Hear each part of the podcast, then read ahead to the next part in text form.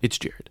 So, every time there's a major presidential election, like the one this November, there's a renewed conversation about how campaigns and elections are supposed to operate in and of themselves. And this year is no exception, with debates about mail in voting and the very real possibility that Trump will not accept the results of this election. The conversation on this topic has only been furthered by COVID 19. However, one key piece of this debate that has taken center stage in the past decade is campaign finance. And while that word is kind of loaded and talked about in confusing acronyms and Supreme Court decisions, all of us interact with campaign finance every day. Whether you've ever donated to a political candidate, a political action committee, or PAC, or hate the idea of having money in politics altogether, the way that campaigns function is massively important to how American democracy works. The proliferation of special interests and campaigns is one of the few nonpartisan issues that most Americans want to see fixed. But as I said, it's very confusing most of the time. So we thought for today's episode, we'd record two really interesting acts that tackle campaign finance from all sides. In Act One, I'm going to sit down with Laz Myman, who's the co founder of How Is This Legal, which is a social media effort to break down what campaign finance is and how it came to be this way in the past 50 years. And then in Act 2, I'll sit down with the national director of Wolf PAC, Mike Monetta, to discuss possible solutions that combat corrupt money in politics and the way forward out of a broken election system. With the election right around the corner, I really feel like this episode is for everyone who cares even the slightest bit about the future of our country, not just in this election, but going forward. So stay tuned.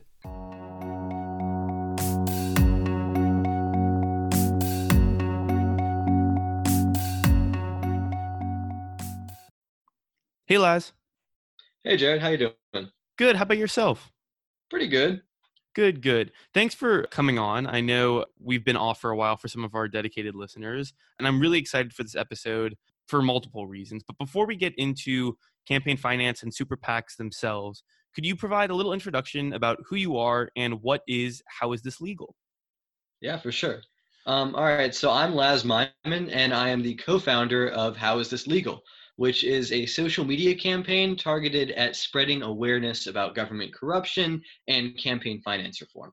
So I started it with my friend Max, and we basically were both huge political nerds. We've both done youth in government, the Cal YMCA program. We've both held various government internships. And through our interactions with government, we learned that really campaign finance reform is arguably the biggest issue that we're facing as a nation right now. But a lot of people don't really understand how it works. So we decided to create a social media campaign that would break down complex ideas like donors, super PACs, and make it into something that could be easily understood and easily shared. So that's kind of what How Is This Legal is. Awesome. Yeah. And I mean, I would agree with you to an extent because unless you're planning a bloody overthrow and revolution, to work within the political system yeah. is really the only way to create widespread social change. That's at least how the American system is set up.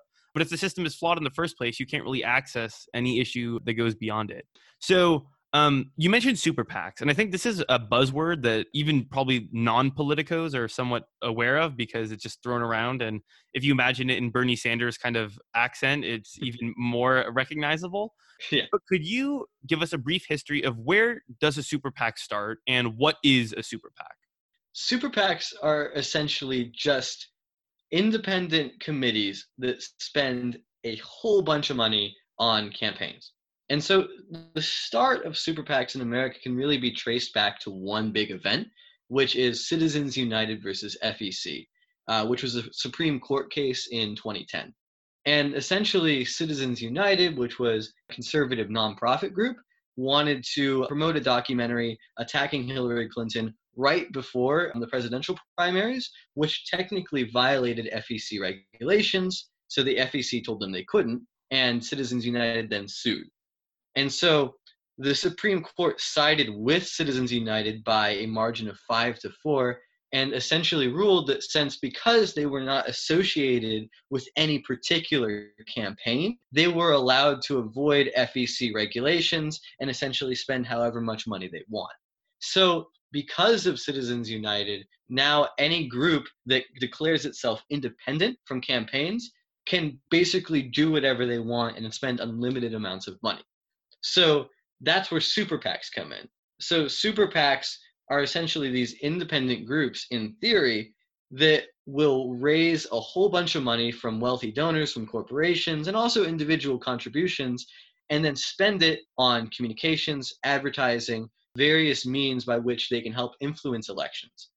And while they're technically independent, they're often really closely tied to campaigns. And many times they're even run by campaign affiliates who will leave the campaign payroll to go start a super PAC. So, yeah, I mean, that obviously yeah. sounds shady. And I guess to use your own words, how is it even legal? Yeah. In the sense that you're basically having hard money, which is the term used for money directly spent by campaigns on advertising and whatnot, right. is capped due to a variety of measures, McCain Feingold being one of them, also known as the BCRA. But that notwithstanding, there, it was intended that campaigns could not just spend unlimited money to influence people to great extents. But now, as you are pointing out, as long as it is not associated with the campaign and just a concerned individual, they can spend unlimited money because effectively in Citizens United, they determined that money was a form of expression, correct? Correct. And this stuff happened to an extent before Citizens United, too. It's called soft money. And so it would be independent organizations that would make, you know, ads and different things attacking candidates. But still, some of the FEC regulations applied to those political action committees. And so now with Citizens United, basically all, all those regulations are lifted and soft money is just unlimited. You can spend however much money you want as long as it's not part of a campaign. That, that obviously sounds problematic, but I think if we look at some examples, it might help here. So if For you sure. could provide kind of a a key case study, if you will, of why super PACs are really detrimental to the American political system. So in 2018, there was a total of $1.6 billion spent by super PACs on House races, Senate races, all of the midterm races, right? And so in all of these, they'd be spending 15, 30 million dollars on, say, one congressional race. And when you think about all of that money that's going into just campaigns, so much of that could be going to things that actually benefit the American people. And not only that, beyond just the unethical nature of spending that much money, the fact that the more money you have directly translates into how much influence you have is going to create a lot of problems for the American system, right? Because if you're a big corporation and you have a whole bunch of money that you can spend, you could could essentially drown out any kind of grassroots movement or anybody that doesn't have the same amount of money that you have. And so essentially the more money you have, the more much, the more voice you have in politics. And that really undermines the basic principles of what democracy is about in America. Yeah, I mean, I think you hit it yeah. on the head here. And I think it's actually even more than that because, yes, in the campaign, Definitely. you can basically select whoever you want if you have enough money because that equals more ads more literature that's getting sent you know there's a lot of different mediums uh, of which that money can influence political decision but i think it goes beyond the campaign too right Definitely. I know the documentary Meet the Donors on HBO. A lot of these people don't actually care about the outcome. They just care that they have an in with whoever wins, right? So yes. you, you have an, an unfair say in the campaign, but you also have an unfair say because you donate all this money to the winner. And you know, in higher stakes, that might mean a government appointment if you say donating to president, but that could also mean that if you need a permit on a, in a local election, if you need some sort of building yeah. permit, that can get fast tracked for you. I think you hit it right on the head here that it both affects the campaign and the position and the winner who holds that position. Right. And when, when you also think about it too, when you're a legislator and you get elected to office, you want to get reelected. You know, so you're going to create legislation and you're going to promote legislation that's going to get big donors to give you money so you can win reelection. I mean, you look at the tax cuts from the Trump administration, if you look at who they benefited, and they're all really wealthy donors. And so not only is there an incentive for legislators to promote legislation that's going to benefit their donors, not the people, there's also a sense of return on investment on the part of the people who are donating the money. Because if you are a corporation and you donate, let's say, $50 million to a presidential race, and that presidency then promotes tax cuts which save you $100 million in taxes, you still got away with $50 million. So there's a return on investment there. you know, you you still benefit. Yeah, I mean, I think a Yeah. lot of donors would admit that it is an investment, right? Yes, to an extent, there are some people who just like to play with politics, but no, these larger uh, forces that be are doing it for a very targeted reason, not just because it's fun and they get to toy with races. But moving on from this, so I think it's it, most people would admit this is an issue, and a large issue, but it's also, I would argue, a nonpartisan issue, right? Both parties benefit from this substantially. Yeah. I mean, most people have either heard of George Soros on the left or the Koch brothers on the right. I mean, pick and choose, but Yeah. everyone in politics is involved with this to some extent. So the question then becomes what do we do from here? And I know in Act Two of the episode, we're going to talk to someone who's very involved on what to do from here. But in the short term and in the long term, Laz, what do you kind of see as steps that people can take to combat the power of super PACs? Right. Well, I mean, you're absolutely right about the fact that both parties are benefiting from it. You know, it's a system that is forcing everyone who goes into politics to essentially become corrupt and cater to big donors because that's what you need to be able to win. So, thinking about what we need to be able to overcome this, it has to be a movement that is independent of parties altogether. You know, it has to be something where people are standing up just for the rights of the people, not as Democrats, not as Republicans, just as American citizens. And so, in the short term, there are obviously a few things that we can do. One of which is um, enact legislation that would increase public funding on elections, which means basically for every small donor, for every amount that a small donor donates, the government will match it with federal or state money. There are several cities that have enacted this to varying degrees of success, but there are plenty of studies that say it would work on a national level. Additionally, there's an act called the Disclose Act, which has been introduced most, multiple times since 2010 in Congress. And essentially, the Disclose Act would put tighter requirements on super PACs that would make them, that would force them to release who's actually donating to the super PACs and who is really providing the money to win these elections. So those are two really concrete short-term solutions, but I think the biggest long-term solution is an amendment to the Constitution of the United States. Mm. And it will be a constitutional amendment that would require all funding for elections to be public funding. It would eliminate private funding altogether and eliminate the need for super PACs, eliminate the need for outside money, and return democracy to the hands of the people and to the hands of the voters. And I think that is an extremely large goal to have. It's not easy to get an amendment to the Constitution. But I think really if the American people start organizing and realizing that their government isn't working for them, corporations and special interests don't really stand a chance. The American people are powerful. We work harder, we work longer, we spend more of our income on taxes than any corporation and any billionaire. We hold more of a stake in government than they do. And so I think it's about time the American people stood up together, regardless of party, regardless of race, regardless of any factors, and say, we want our voice back. And we want to have our voices be just as powerful as special interests, as corporations, and as billionaires. So Yeah. I know it sounds idealistic, but I think it's possible.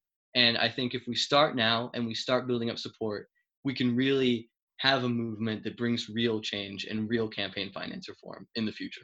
Yeah, I love the the goal. The only thing I kind of see that might be a bit of a pushback is that if you look at the amount of money spent from everyone, super PACs, regular PACs, unions, you know, 501c4s, all different types of kind of expenditures, the number has jumped dramatically in the past 10, 20 years. Uh, Starting with the Obama, really the 08 campaign saw more money in it than almost eh, the past like five combined. I, don't quote me on that. That's not like a figure I know for sure. It just Sounds right. Yeah, something like that. The only pushback I see is that using tax money to fill that gap would be a lot of tax money going to something that doesn't inherently help people. That's the only like kind of Right. thi- thing that holds me up is that if we're going to end up spending billions on campaigns from the government, that probably should go into something like affordable housing or you know pick your issue opposed Yeah. to a race itself. What are your thoughts on that? Well, the only reason that our campaigns are so expensive right now is because there's almost like an arms race between the two parties as to who can fundraise more, right? So as long as we have outside spending, they're gonna keep essentially forcing each other to raise the stakes Because like if the Democrats spend a billion dollars on a campaign, the Republicans are going to be like, oh, well now we have to spend 1.5 billion dollars. And so if we eliminate that and we have publicly funded elections, you could restore limits on how much you spend. There's absolutely no reason that campaigns have to be this expensive. In most other developed nations and most other nations in general, there aren't campaigns that are this expensive. There's no reason why we should be spending all of this money on campaigns when it could be going back to the people, like you said. And so enacting publicly funded elections wouldn't mean spending billions of taxpayer dollars. It would mean spending thousands of taxpayer dollars much less. It would be a very small percentage of the budget to save a whole bunch of money that can go to better things. Yeah, I hope it would. Again, the only thing that kind of hangs me up here, and in general, I, am 100% on the same page as you, um, is that we yeah. have tried publicly funded presidential elections. There is a presidential public fund, but it's capped. I don't know the exact figure, but it's capped within the 100 million range, I'm pretty sure. And basically, what people decided was, you know, if we can just get more money privately, let's ditch the public option and just go right. private. And I guess maybe if the public option becomes the only one and you just ban private donors, then that's what people are going to have to live with. Yeah. But I'm just like a little dubious about the success of it. I feel like it could work. I just feel like it would almost be impossible because of the nature of campaign finance reform to get to that point. But in general, I hope it gets to there. Yeah. I mean, so do I. I mean, realistically, I don't know if this can happen. You know, like I, I'm not saying that this is the only route by which we can make our politics better. You know, that's the ideal state. But there are so many there are so many smaller things that we can work towards to really, you know, build a base and build a foundation. You know, but it's like the idea of like, you know, UBI or universal healthcare. Those are mm-hmm. goals. You know, we can always strive to get there.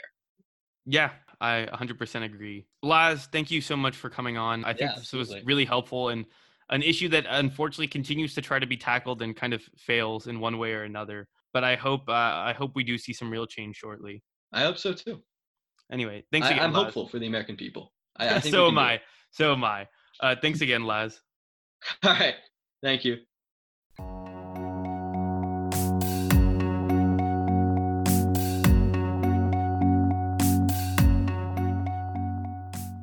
Once again, I'd like to extend a big thank you for Laz Myman to coming on to explain the very fundamentals of campaign finance reform. If you like what you heard, I would recommend following the Instagram account at How Is This Legal uh, to see more of what Laz and his co founder Max Edelstein are working on. Now for Act 2, where I sit down with Mike Monetta, the head of Wolf PAC. Enjoy.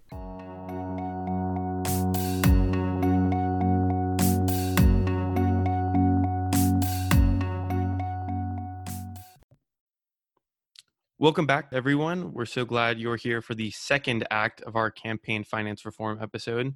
I'm now joined by Mike Monetta, who is the director of Wolf PAC, and I won't describe too much what that is. I'll leave that up to him. But we're so glad that you're on. Welcome to Contested, Mike. Thanks, Jared. Glad um, to be here.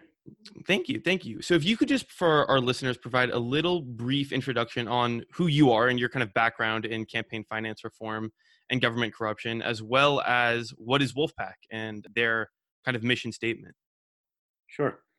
Yeah, uh, happy to do that. I am now the national director of Wolf PAC. I came into politics probably at the same way a lot of people listening to your podcast did, I would imagine, which is just starting to realize how bad things are getting you know, with our government. And I don't mean who's necessarily in office at the moment, you know, I, or, or even which political party is in power you know, for me, I, have been paying attention now. I would say, I don't know, 15 years or something like that. I spent a lot of my my time growing up not paying attention to politics, you know, playing sports and mm-hmm. just having fun, going to concerts and, and doing things that I enjoy. Yeah, it was just for me. It was, it was just it's been an evolution, I guess, is the best way to describe it as far as how I got got involved.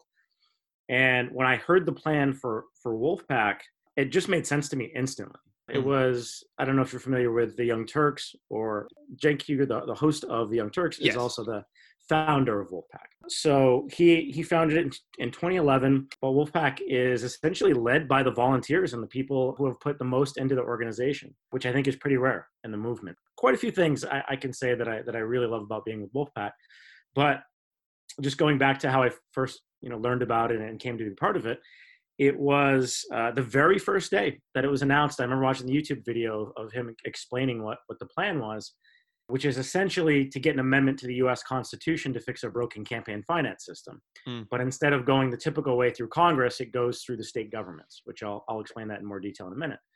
Yeah, I think we'll just go probably straight down the line. But I think there was a few kind of valuable nuggets of information there. The first is that, like, as you mentioned, grassroots organizing is tough and it always starts out small and you feel like just kind of a few inspired visionaries and then from there you're like okay but i have to give as you said 50000 volunteers is great i would say. I don't know entirely when wolfpack started. I think you mentioned it was 2011 or so but that's yeah. I think that's really inspiring for a lot of people. And then the more important point there was i think you're right. I think everyone regardless of where you are can see that politics is not functioning as normal or at least as not as designed. I think that's as much whether you read Federalist Papers or kind of early founding work, you can see that this is not probably the actualized goal of some of the founders. So I, I, really commend that I think Wolf PAC is working to just try to get back to what was promised opposed to anything radically new or different.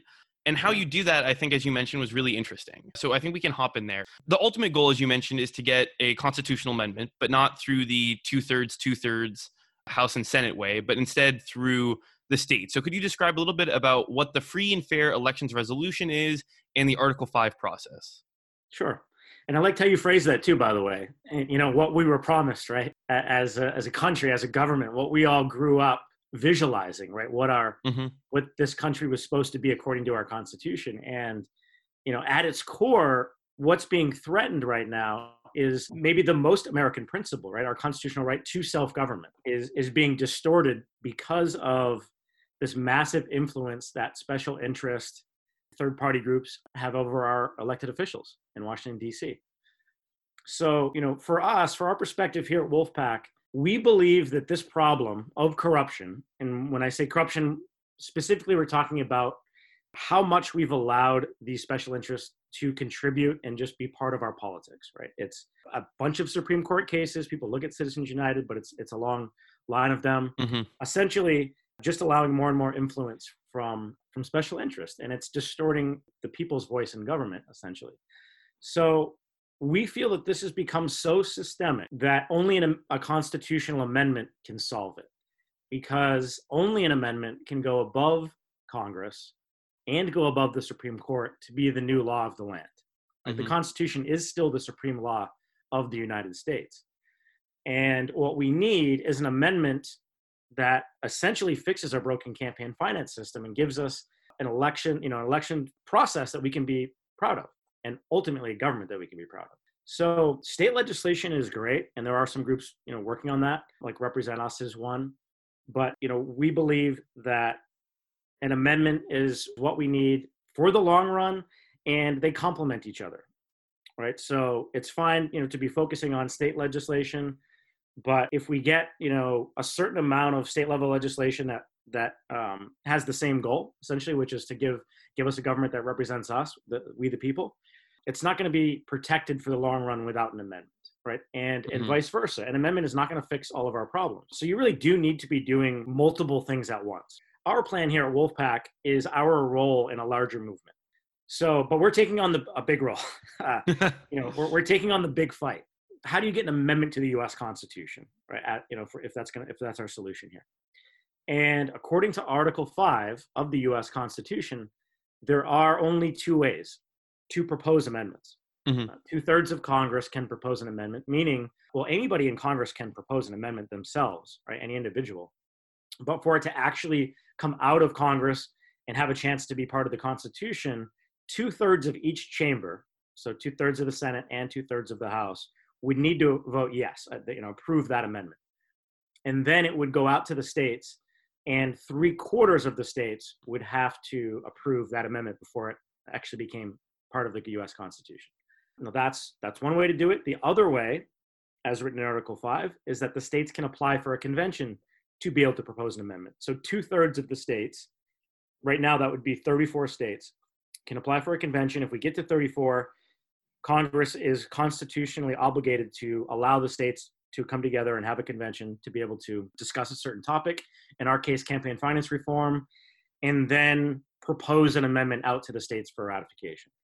That's it. Those are the only two options we have for proposing amendments. Either Congress writes it, sends it out to the states for ratification, or the states come together and write it and send it out to the states for ratification.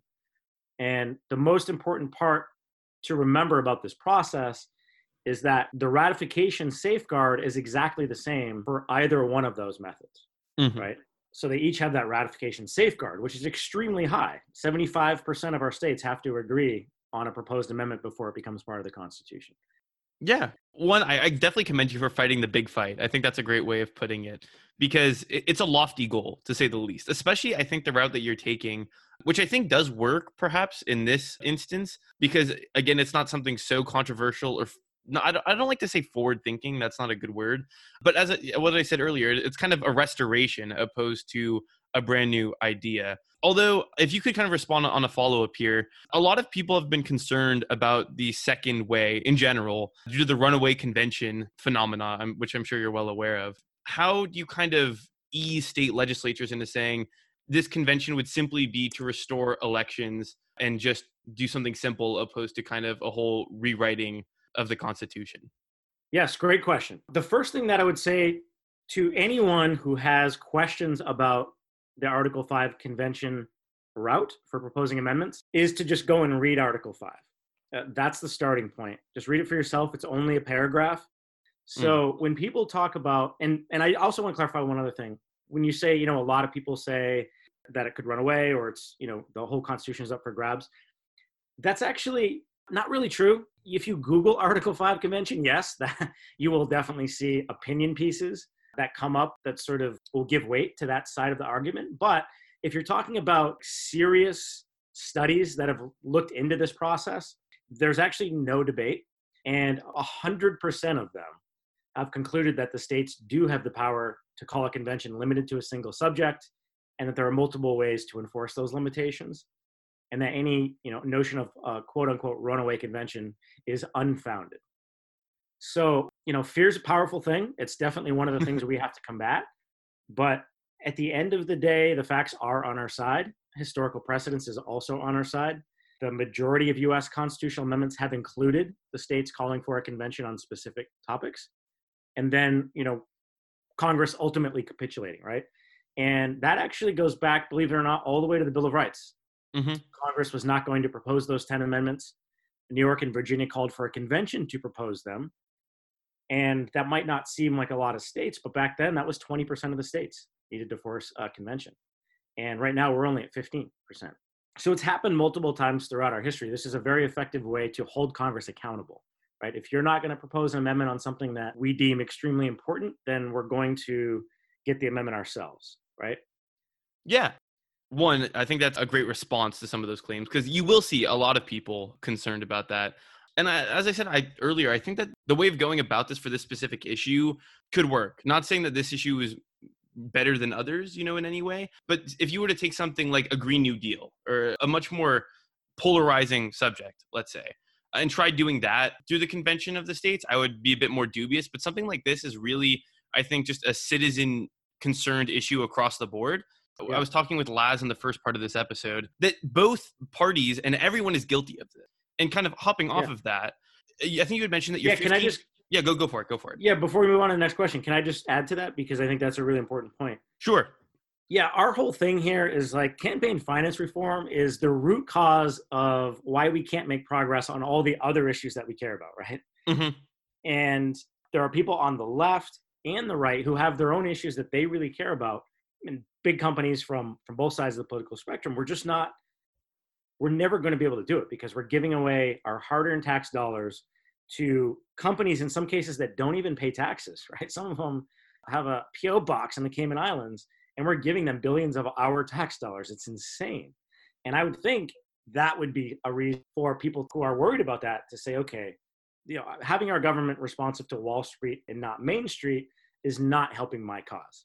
And the thing you know that we talk about a lot here at wolfpack is that it is a bipartisan issue or Mhm. nonpartisan and what that means is people on both sides of the political spectrum want this problem solved it's up 96 97% of the american population sees the corruption in dc as a serious issue and wants something done about it that's an astronomically high number Yeah, right especially in a And- polarized time like now.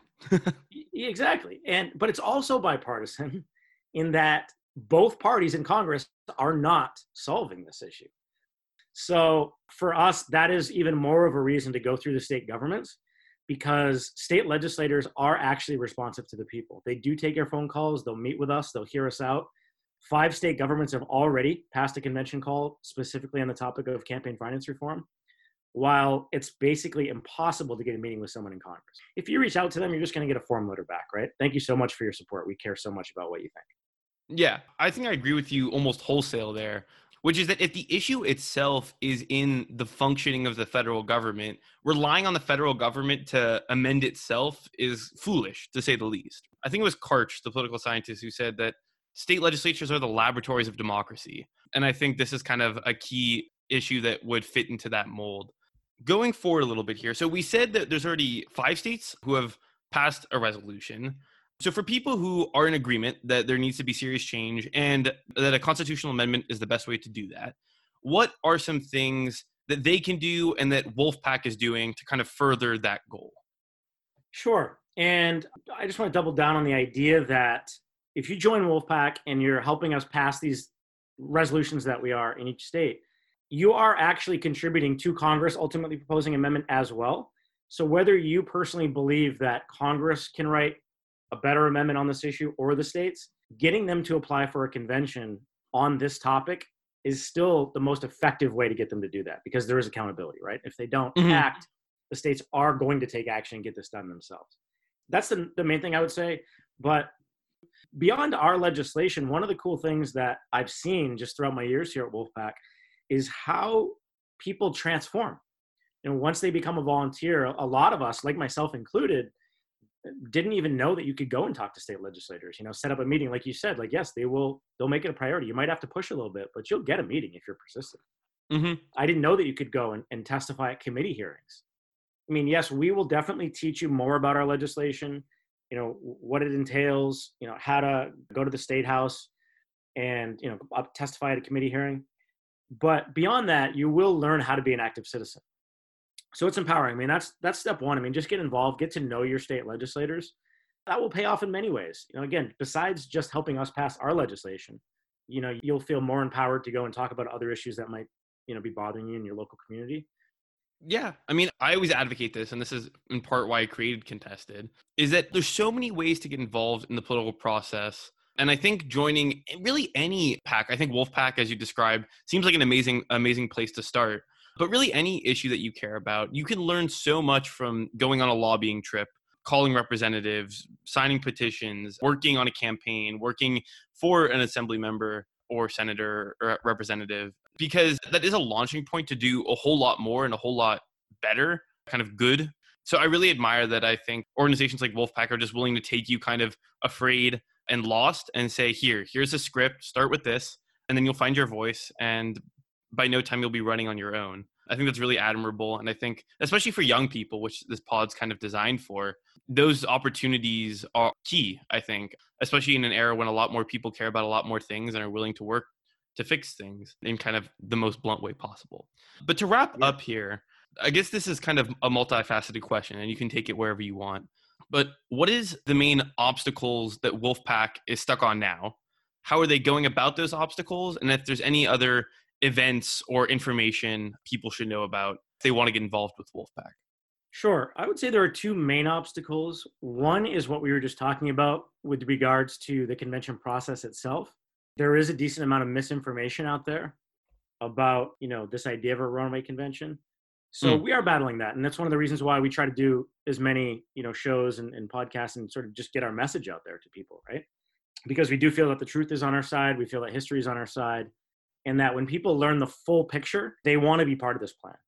That has become more of an obstacle for us lately, but we are doing things to get around that. And the second obstacle I would say is just apathy.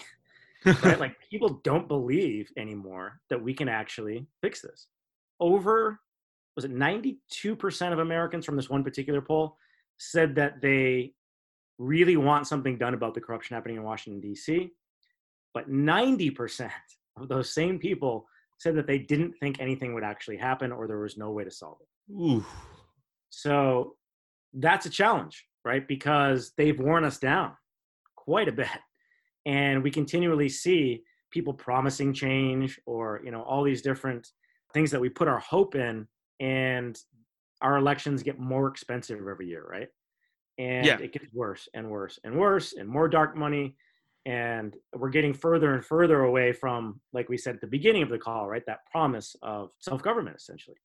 We're getting further and further away from it. So, teaching people or just letting them know that there's a plan that has actually worked previously, that has historical precedence, that is that is very strong, that is a way to hold Congress accountable to get this amendment, whether they do it or the states do it.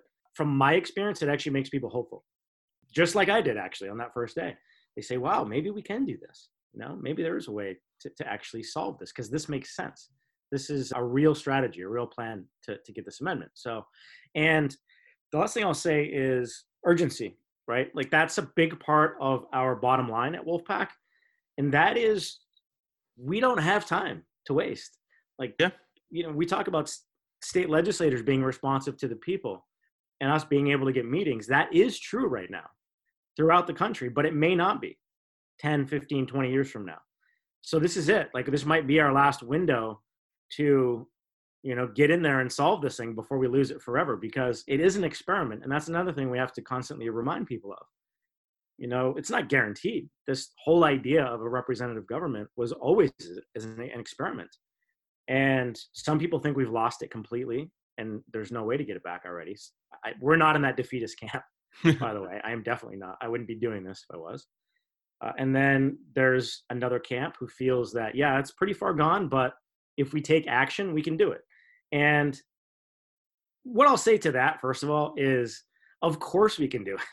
like, just take a step back for a moment, right? And think about how many people there are in this country. Right? Over 300 million people, and nine out of 10 of us want this problem solved. And we have the internet now, like we have never had before, to connect and be able to fundraise and really grow our power, right? I mean, give me a break. of course we can do it. Like if an, if even a small percentage of us believed we could do it, we could get this done in probably a couple years. So, I mean, what Wolf PAC has done, we've gotten five state governments to pass these applications asking for a convention to fix our broken campaign finance system. We did most of that with two employees. I mean, now we have three, four people working on this full time with a couple contractors. I mean, we have essentially the same amount of employees that like a local 7-Eleven has. and we've got five state governments to do this. So, you know, if we can build our power just a little bit more, you know, we're we're going to get this done. Yeah, I mean, I think you touched on one of the most important things there, which is political efficacy right now is at an all-time low. And you can find that, uh, I mean, a whole bunch of places. But I feel it's almost a self-defeating cycle here, right? If you feel the system is broken, you don't feel like you can make change, and if you don't make change, the system continues to kind of crumble all around at a faster rate. So I think the point about urgency there resonates even stronger in the sense that if people don't have any belief now that things can be done, right? You said 90% now don't right. believe it can be done. If you wait another 20 years and things get worse and people feel even more hopeless, that number would only increase. Uh, and the window will close. I mean, I don't, I don't like being a defeatist. I think a lot of things are possible, and as you said, but yeah, I mean, in general, I think there is a lot of possibility, a lot of potential. There's a high ceiling, but there's also a low floor. So I hope that people, you know, whether they hear even just this podcast and say, hey, like there is a plan here, there is a route. This isn't something that's completely, you know, unable to be tackled. I think there is a little bit of optimism because when I was talking to Laz in the first part of the episode, the fear that kind of Citizens United brought a lot among a lot of people is that oh, it's done, like things are kaput, which is is not the case. But I think you know if something else like that happens and crushes it even further, it becomes more defeatist over time. I guess is the short way of what yeah. I'm trying to say. If there's anything else that you want to add about events, ways to get involved, or kind of other states that you're focusing on now, so some listeners in those states can become even more involved, now is your time to mm-hmm. do so. Sure. Yeah. Well, it doesn't matter what state you're in. We can definitely use your help. So even in the states where we've passed, we have active volunteers right now that are helping us pass other states or they're helping us with our communications team. Our communications team essentially they write social media, they write blogs and articles, and create graphics for us. So pretty much whatever skill set you have, you know, we'll we'll find a place for it here at Wolf PAC. So I wouldn't worry too much about that. And if we haven't passed, you know, definitely join the state team, help them pass the legislation, get that going in your state. If it's not, you know, if there isn't an active team already there, you know, be the leader, I would say. And as far as like events and other things that are on the horizon, there's one coming up in September that I think is going to be a lot of fun. We usually have an we do, we have an annual workshop where we get together in person. And we've had three of them so far. The first one was in Chicago, then it was Salt Lake City, last year in Dallas, and this year, obviously, because of the pandemic, we can't get together in person. So we're going to have the event virtually. And it's going to be the last weekend of September, September 25th, 26th, and 27th. It's a Friday, Saturday, Sunday. And it'll be all kinds of just fun trainings, learn more about our plan. There's going to be some fun games as well. Yeah, that should be a lot of fun. So that's the last weekend in September. It's our virtual uh, warrior workshop and uh, you can just go to our website and just sign up. There's a sign up box that just says join us right on our homepage. And you don't even have to volunteer. If you just simply sign up you'll have updates from our newsletter about that. Awesome. Mike thanks so much for coming on. This was really valuable and kind of insightful i think for a lot of people. You bet. Yeah it was, it was my pleasure. Thanks for having me on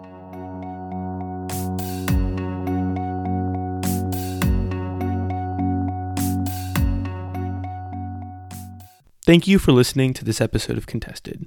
If you like what you heard, please visit our website at contestedpolitics.com and subscribe to our podcast on Apple Podcasts, Spotify, and Google Play. I'd once again like to extend a very big thank you to Laz Myman and Mike Monetta for coming on and explaining an issue that is really, really complex, but is so important for all of us to understand uh, as we interact with campaigns in this upcoming year. We'll be producing more episodes shortly, but until then, thanks to Adam for all the hard work behind the scenes, and for all of you for helping us understand politics together.